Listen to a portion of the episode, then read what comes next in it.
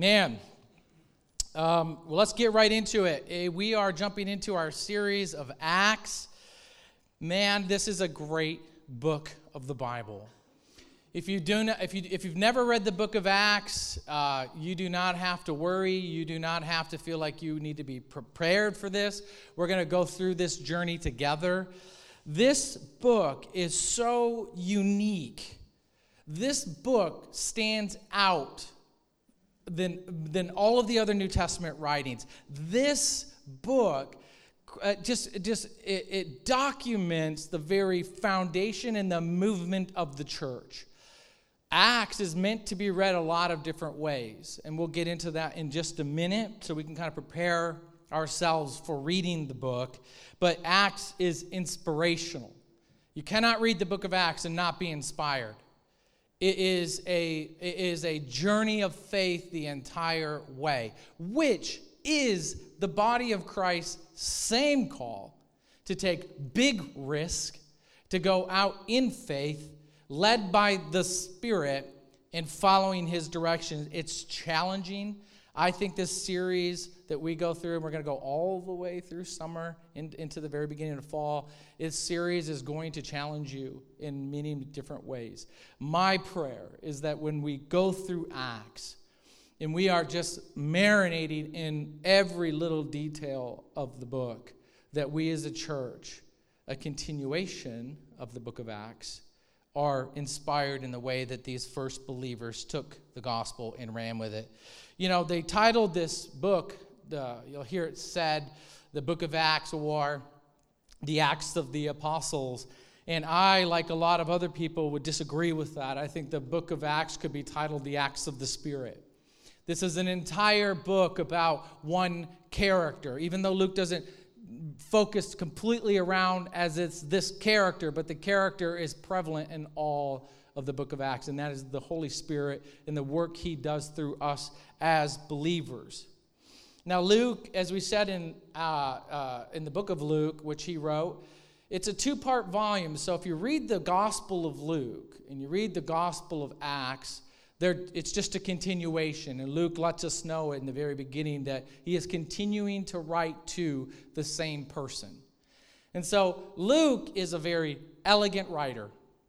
If you read any of the other uh, Gospels, or if you read any of the uh, other epistles or the writings of the New Testament, Luke's writing stands out far and above all the other writers of the Gospel or uh, of the New Testament.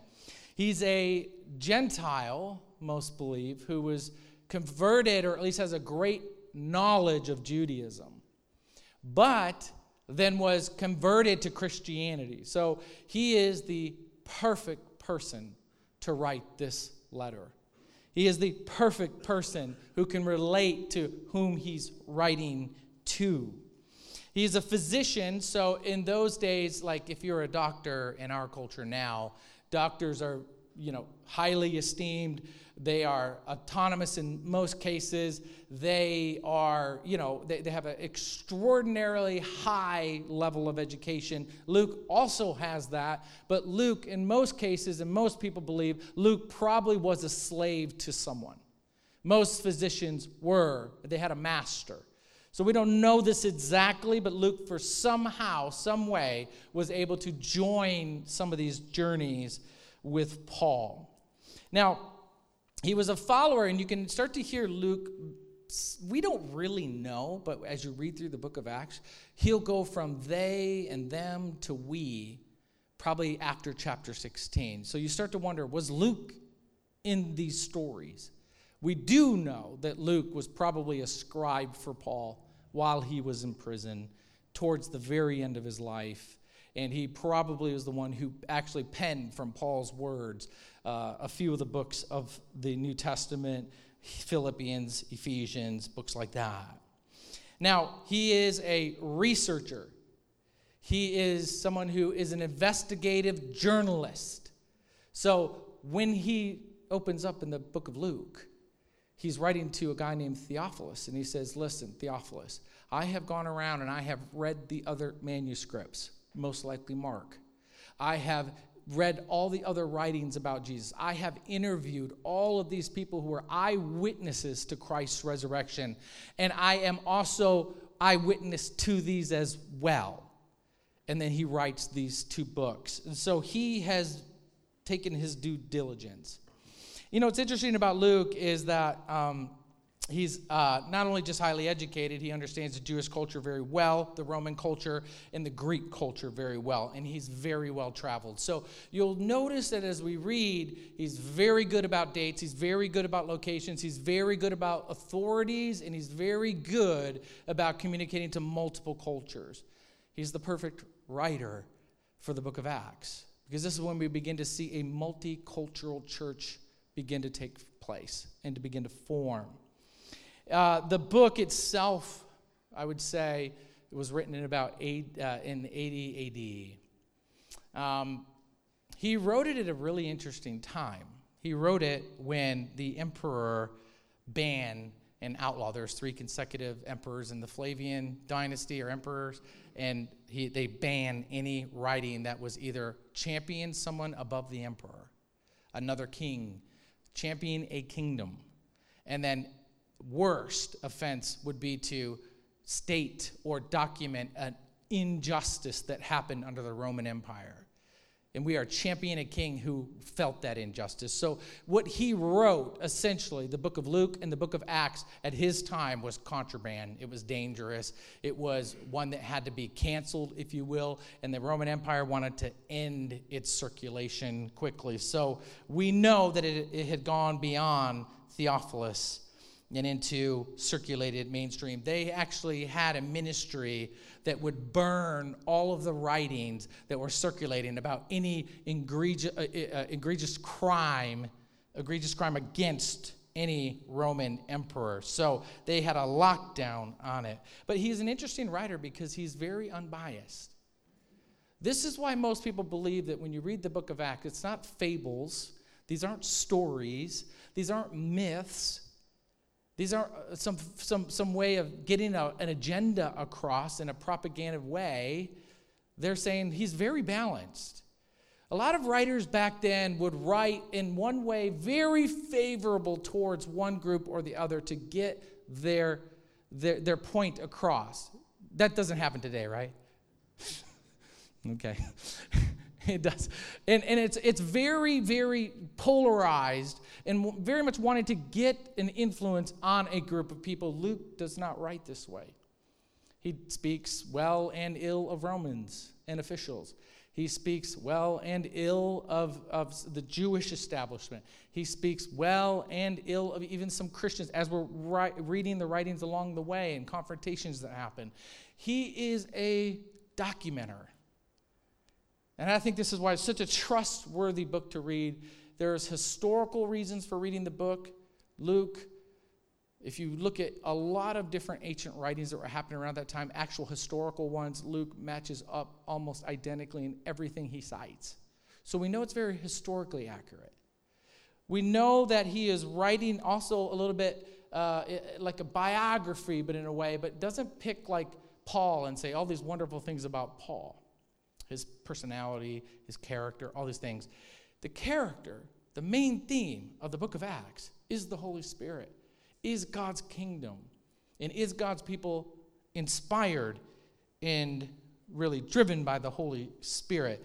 Luke and Acts take up 27% of the New Testament.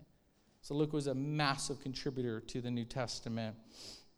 I'll just say this at the end of the day, we don't really know how Luke died. I bet you that he probably died because of his writings, because of how dangerous they were to the empire itself. We don't really exactly know. So that's kind of like if you look at the big, big picture of the book of Acts that we're going to get into, we're going to see that Luke is, is probably the right person to write this. I hope that when we read it, that you all can see yourselves in moments with these very real people in these very real situations, you are no different than these people them. You are, uh, uh, uh, just because we're thousands of years later, there are still human issues. There are relational issues. There are power and authority issues. And we still, many of us here would say, there are moments when I've really struggled with my faith and I've really struggled to take the risks for God. And I'm inspired by what some of these people have done and the risks they took to spread the gospel. So I titled this message, A Church is Born, and this is where we see it. You're going to see three things today, really, and we're going to get through just a few verses in chapter one. We're going to see all of the, really, ultimately, the what, the why, and the who of the book of Acts. It's all laid out. The, the basically the journey that Luke is going to take us on, Theophilus, uh, uh, essentially. He's going to take us on this journey, and he frames it all in the verse, verse I think, 14 verses. And so the first thing, the what, the main driver, the, the topic of the entire book of Acts, what is actually happening, what is developing, and ultimately the first thing is it's the kingdom. The kingdom is the what? Luke is letting Theophilus know, the person he's writing to, the person he's trying to personally disciple, he's letting him know that this is about the kingdom. This is about the rule of God on earth. And, and I put this as like a little sub thought, maybe, that there's this 120 radically changed followers being prepared to change the entire course of human history. 120 radicalized, just had a revelation of the resurrection of Christ, and are ready to go at the Spirit's notice.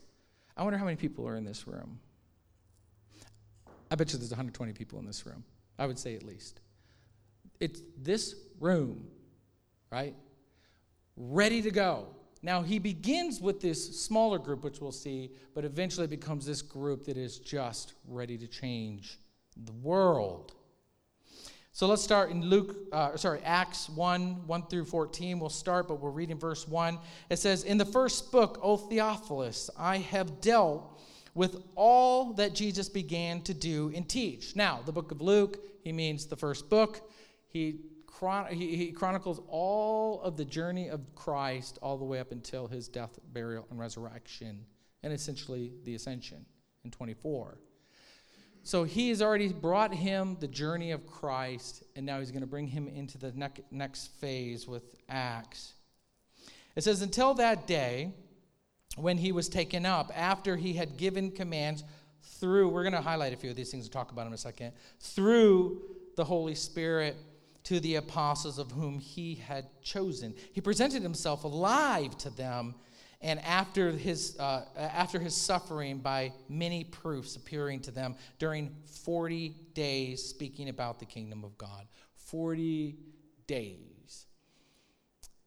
Now, let's first talk about Theophilus. Theophilus. We know he's a Roman official because of the way Luke addresses him in the book of Luke. Most excellent Theophilus. The believers in that day didn't address each other that way, those titles were stripped away but he, he was somebody who had rank. He was a Gentile, we know he was a social elite. Luke was very smart, but he wasn't a social elite, right? This guy was. He, uh, he, had con- he was a convert, but, you, but we mostly kind of an idea that he had questions. And Luke was going to bring those answers to him. Um, he, he had the same culture as Luke. You can feel it in how Luke is trying to reach him. Um, but we also know that he must have had a, a big change because Theophilus has a tremendous amount to lose under that authority.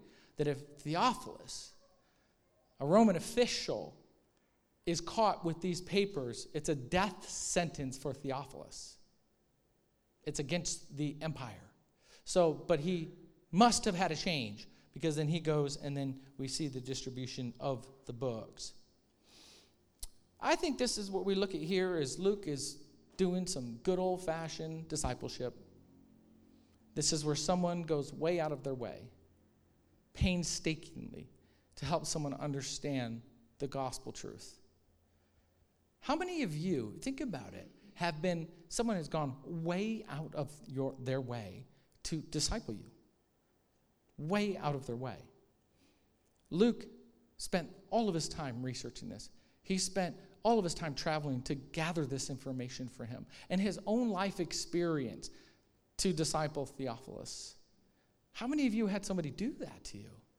Where it's just like, wow, you're still here. You're still here when I call and I'm asking a question. You're still here when I run into you and you ask me, How am I doing? I say, Not so great. And we start talking about it and then we're praying together. You're still here trying to uh, help me understand this piece of scripture. You're still here when I'm praying for one of my friends and they just like, like opened up to hear me share the gospel and we celebrate together. You're still here. This is what Luke essentially is setting a very good example for all of us to do. If you look back up on this passage, it says that he, he was giving commands through the Holy Spirit. Luke is wanting to make sure that we know that the Spirit was with Christ, descended upon Christ, was with Christ in his ministry. And the Spirit, through Christ, which he gave commands, this same Spirit will remain, even though Christ will leave in just a minute. And so this Spirit is still active all throughout the book of Acts and will guide. By many proofs, if you go there, Jesus was here by many proofs after his suffering. This was so vital because Jesus, as a resurrected Christ, is walking and talking and spending time preaching sermons, teaching scripture, eating food, encouraging, lifting up. I don't know. I just can't imagine what this experience was like for them, but he appeared to 500 people.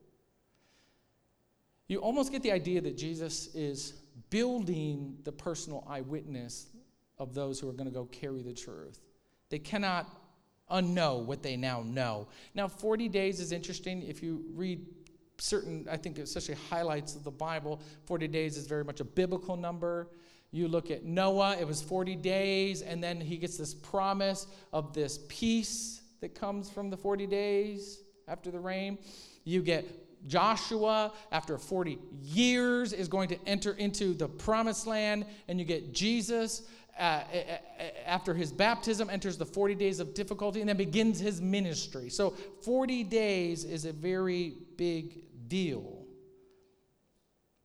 It goes on to verse 4 And while staying with them, Jesus, he ordered them to not, uh, not to depart from Jerusalem, but to wait for the promise, which is a promise in this very specific context, is a public promise, a public act delivered.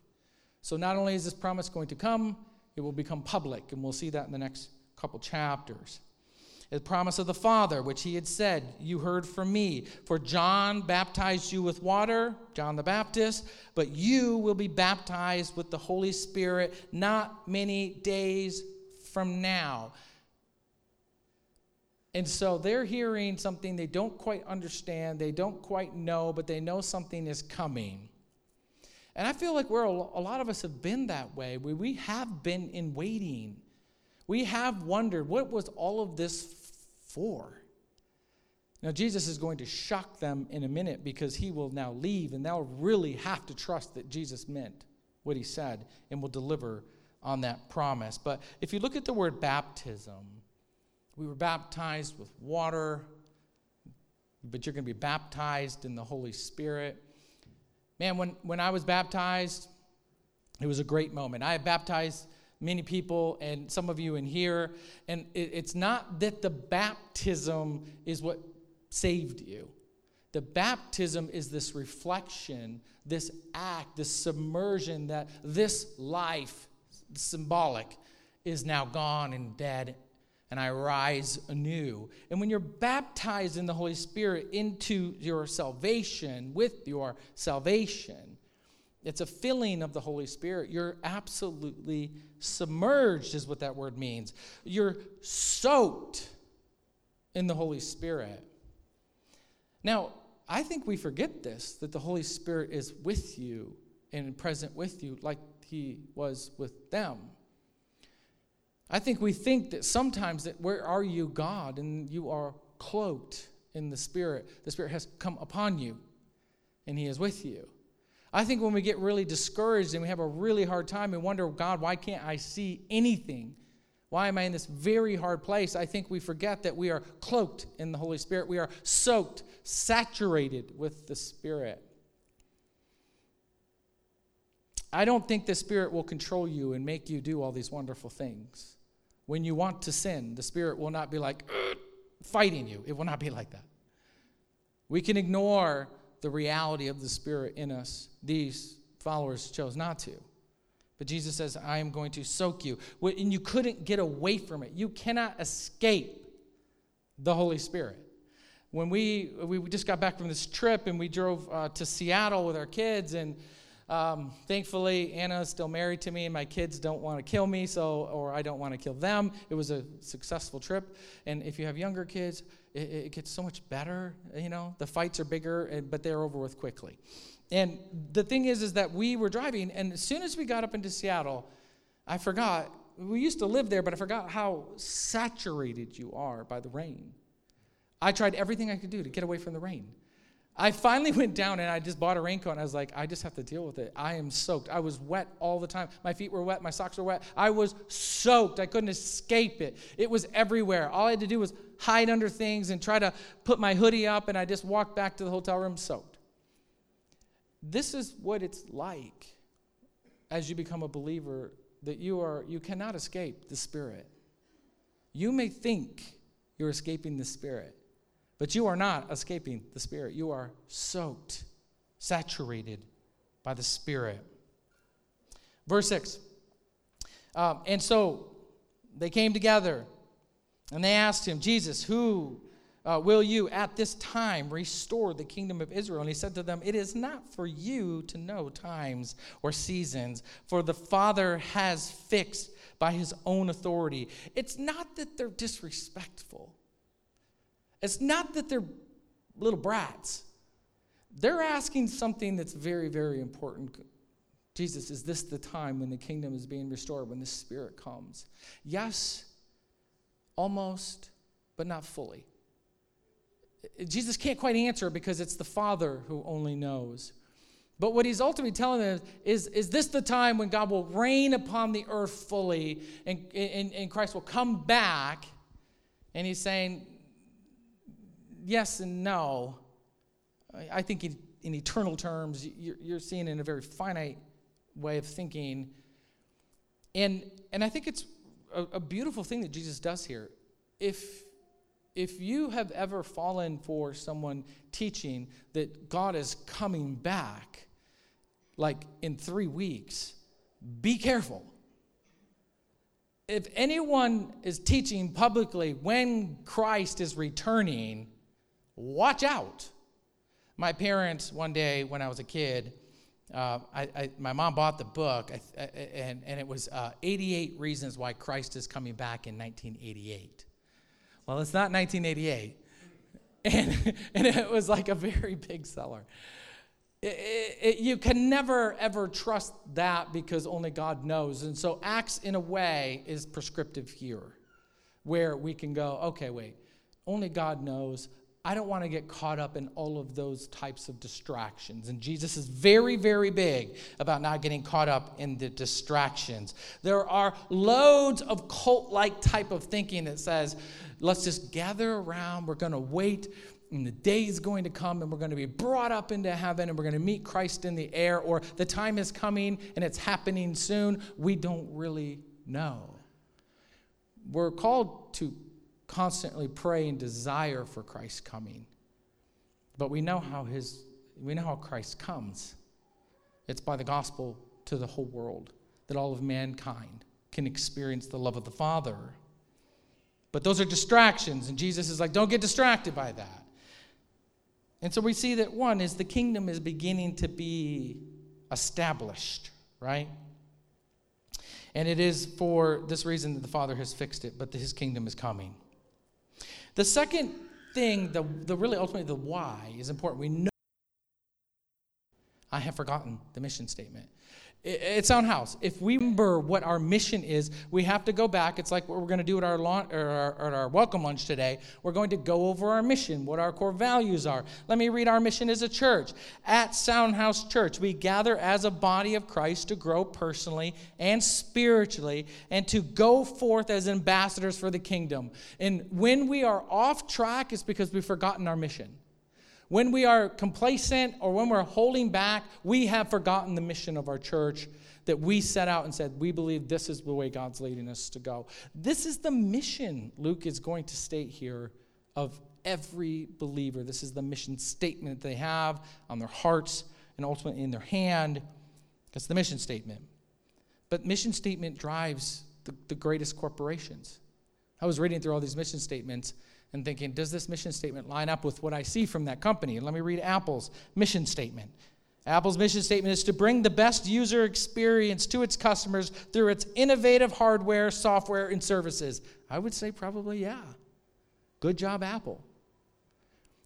Now, when we read the mission statement that Luke lays out here, as a believer, as a representative of that mission statement, are we holding up the mission statement? Have we forgotten the mission statement? Have we lost it? Here we go, verse 8. But you will receive power when the Holy Spirit comes upon you, and you will be my witnesses in Jerusalem and all of Judea and Samaria and to the ends of the earth. This is where we hear the mission statement. This is the why. God is establishing his kingdom. This is their why. This is their mission statement. This is what they're about. This is how they're going to do it. And I think as Christians, we have to be careful not to lose this mission statement. You are empowered by the Spirit, He has come upon you, He has emboldened you, empowered you, gifted you uh, to be a witness to all the ends of the earth where you live a little further into the ends. And he said to these, uh, uh, so let me go on. And he said uh, to these, uh, these things, as they were looking on, he was lifted up, and a cloud took him out of their sight. And while they were gazing, remember that word, into the heaven and went, behold, two men stood by them in white robes. And they said, Men of Galilee, why do you stand? So we have them gazing and standing looking into heaven. Then Jesus, uh, this Jesus who was taken up from you into heaven, will come in the way that you saw him go into heaven. And I love that it, it's gazed and standing, and they're just looking like, we're going with you, right? Now, this is these angels come as witnesses to testify that they are no longer meant to sit and stand and gaze and disengage. And this is what the warning I think I pull for myself out is is like God is telling me don't sit don't just stand don't just gaze and go when is my turn to go? Or are you coming back and being immobile? These guys say why are you standing around? Don't you have something to do? The mission statement I just gave you. You're called to be witnesses.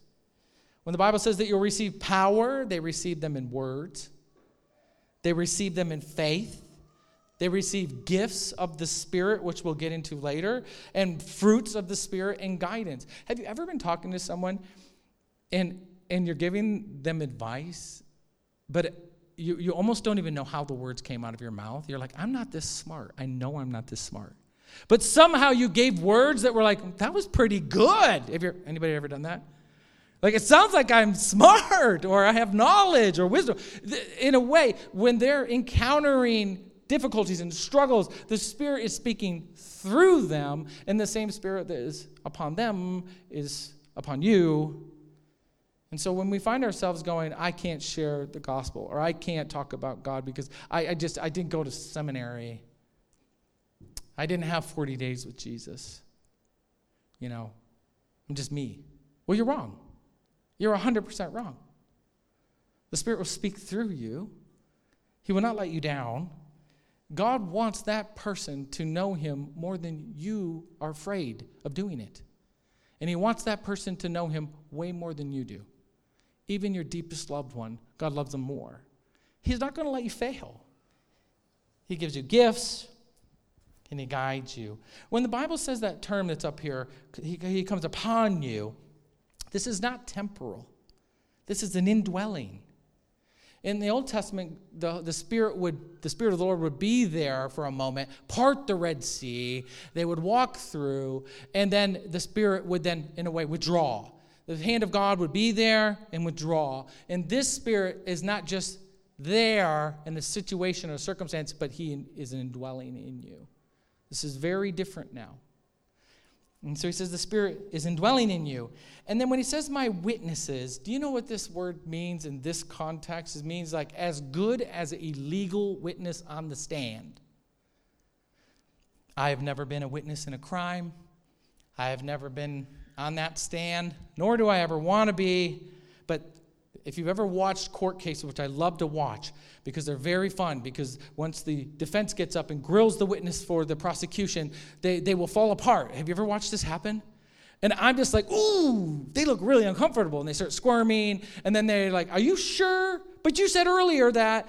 And then they start to buckle. Their story falls apart. And then it's like, oh, they're not, they're not credible. And then the jury can't really fully believe them. Oh, it's fun to watch and terrible for the witness but they start to deny their story and they start to accuse them of, uh, uh, of other motives sometimes. But I think when you start to second guess your story, your witness, because of what the world brings your way or what someone might say to you, then you, you might not fully realize that you have the Spirit with you, that you have a story. I could hear your salvation story and be absolutely inspired by it. You could share it with me, and I would just be blown away by your story. You are a witness to a resurrected Christ. It's no different than you walking with Jesus for 40 days. He's real to you. You've experienced the resurrected Christ. Be a witness. Don't let those who badger you on the witness stand get you to back down. Now, when Jesus says from Jerusalem, Samaria, uh, Judea and then to the ends of the earth. If you read the book of Acts, we'll see this. You're going to really see this. Verses, chapters 1 through 7 is Jerusalem. Chapters 8 through 11 is Judea and Samaria. And then chapters 9 all the way through, you're to, or 11 all the way through, you're going to see that it's pretty much to all the way to Rome. It, it, it lays out the very mission of what they're doing. We're watching a mission in action, and it's successful. The very last thing, and we'll move through this quick, is that you're going to see Luke talk about who the chosen is. So we have the kingdom, we have the mission statement, now we're going to talk about us and those who are there who are the chosen. This is the who. And I think through the Spirit, God takes very ordinary, extraordinary, or very ordinary people and, and, and makes them extraordinary in their ability to take risk. We're very safe. Did you know that? We're very safe as a culture. We want to be very safe. And I get it. I get it. But I was taking my son one time when he was younger, and we were in a park over in uh, Los, Los Alamitos, and I was letting my son climb a tree. And another dad came up to me and said, Oh, he shouldn't let him climb that tree. He could fall. And I was like, I, I know. Then he will learn. And he was freaking out. And I was like, If he falls, he falls. I mean, it's, going to be fine. And, uh, you know, it's like four feet. He'll be all right. He used to fall from the top of ladders at two. He can do this at six. And I wanted him to learn to climb a tree, and it was very safe, and he was very worried. And the dad was like, okay. And I was like, you should let him go up there. And he lifted his son up on the branch where my son was standing. And his son hung onto the branch, and he held his son the whole time. But his son was so strong, he could do chin ups on that branch. But he wouldn't let his son climb that tree. I say that as a very dumb, small example. But the gospel will take risk. We cannot be so safe. These are ordinary people taking extraordinary risk through the power of the Spirit for the gospel's sake. In verse 12, it says, When they returned to Jerusalem from the mount uh, called Olivet, which is near Jerusalem, a Sabbath day's journey away, a three quarters of a mile. And when they had entered, they went up to the upper room where they were staying. Now, here it lists those there Peter and John and James. Listen when I go through these names Peter, the guy who just denied Jesus, the guy who looks like a massive hypocrite to everybody, the guy who lost all credibility with those followers, Peter. You have John, who's young, You have uh, James and Andrew. Don't got nothing bad to say about them. Philip, Thomas, who, like we would know as the doubter, the one who is a skeptic. Bartholomew, great guy. And Matthew, tax collector and scam artist. James, the son of Alphaeus. And Simon the Zealot, a radicalized guy who wants to take over the empire.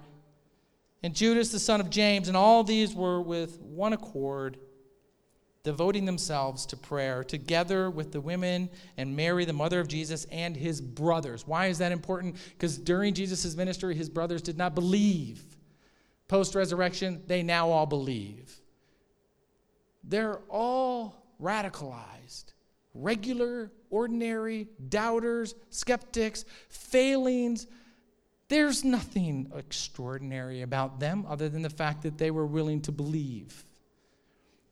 I've heard too many people say, God can't use me. And I just am like, are you kidding me? You're the one He wants to use.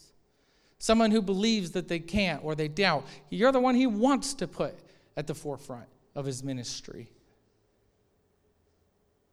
Uh, you don't have to talk professionally for a living to be a massive tool for God's work. You don't.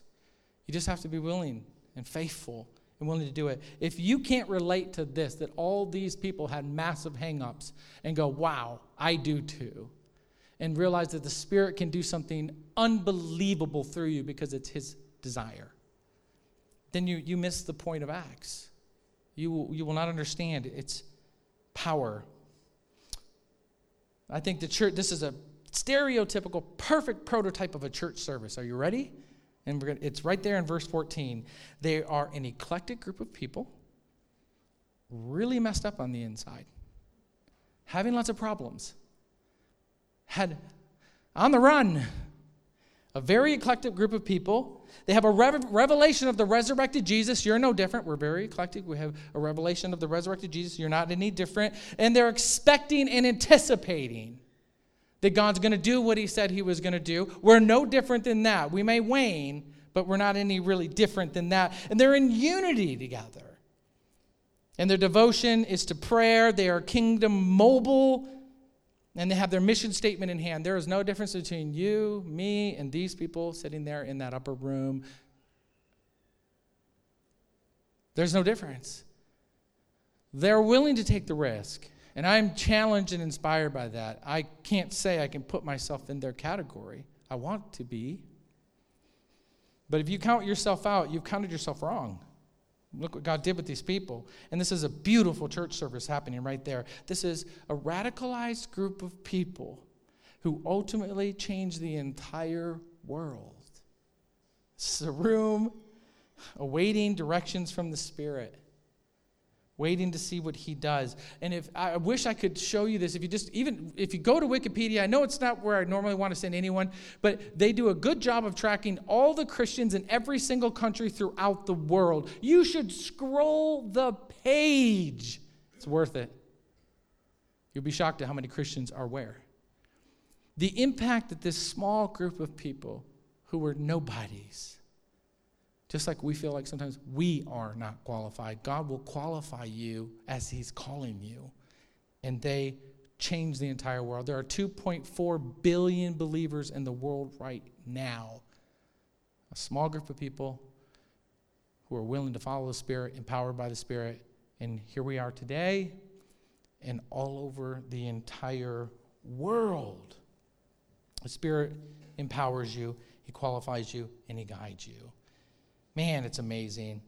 But if you think that Acts was just a book that was written and it's over, you're wrong. If we were to go by centuries, Acts never really ended. If you when we finish the book of Acts, Luke doesn't end even though he lived longer than Paul. Paul was ultimately executed under Nero under horrific persecution, most likely beheaded because he was purging people and blaming Christians for the burning of Rome, and Paul was one of their leaders. But Luke writes this after that. He doesn't end with Paul's death because the book of Acts continues. We would be in what we would probably call chapter 2100. We're the continuation of the book of Acts. God's Spirit moving through people so that from Jerusalem to Judea to the ends of the earth. We're the continuation of that. The story is still being written, and we're a part of that. The Spirit is still with God's people moving on the earth, and we're still a part of that. What amazing things can happen when 120 people believe that. They were part of the continuing work of the Spirit until Christ comes back. Now, you'll read on in Luke chapter 1 about the choosing of the new disciple. I'm not going to get into that today. They cast lots. They be like, is it this guy or is it this guy? They, they cast lots, they pick another guy.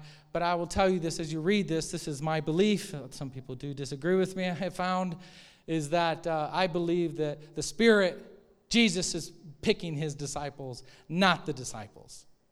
Now, do I think it's that way? This is my personal opinion. You can read a, different, a bunch of different opinions. But ultimately, we know who Jesus uh, seems to pick, and it's the Apostle Paul in chapter 9. Personally picks him. Now, you'll read through that, and that's kind of the rest of the chapter, and then we'll make our way into chapter um, in chapter 2 next week. Oh, by the way, last thought. It's funny that Jesus picks Paul because it was Judas who went to the high priest and the council to betray Jesus, and Jesus uses the very instrument of the next in line of the high priest to then bring the gospel to the entire world. That's why I think Jesus picked Paul. Let's pray. God, we love you and we thank you. And God, as we get ready to take communion, God, take, we, we want to take this moment as an eclectic, a diverse with different backgrounds, different lives, different generations coming together to celebrate the birth of your church in Acts chapter 1 and living it out now, still the continuation of the book of Acts being written now. And God, I ask that as we take this communion, that we, one, first and foremost, we honor you, Christ, in your broken body for the sacrifice of our sins and God, that Christ, that you bled for our sins to cover us. The Bible says we are white as snow before you, God. We are righteous before you, God, and that we now have relationship with you. And God, I ask that we take this moment that we remember the moment you came into our life, Christ, the moment we were empowered by the Spirit. And maybe this moment, God, is one that we remember that we are equipped, we are empowered, we have the desire, we have the mission statement, God, we have Christ living inside of us, and we have a world that needs to be reached, God. You'll give us the word, Spirit. You'll guide us. We'll see miraculous things happen here and there. I don't know, whatever you will, God, but we want to trust you. Take the risk and continue this wonderful work of acts of the Spirit. And Jesus, we do pray for your return. We do pray for this kingdom come. God, that your will be done. We do pray for the day when you will live amongst your people, God, and this world will be right in the way that you've made it. But God, right now we got work to do. We do not want to stand, we do not want to gaze. We want to move as your church was meant to be. We love you in Jesus' name. Amen. Feel free to come up anytime and, and partake in communion.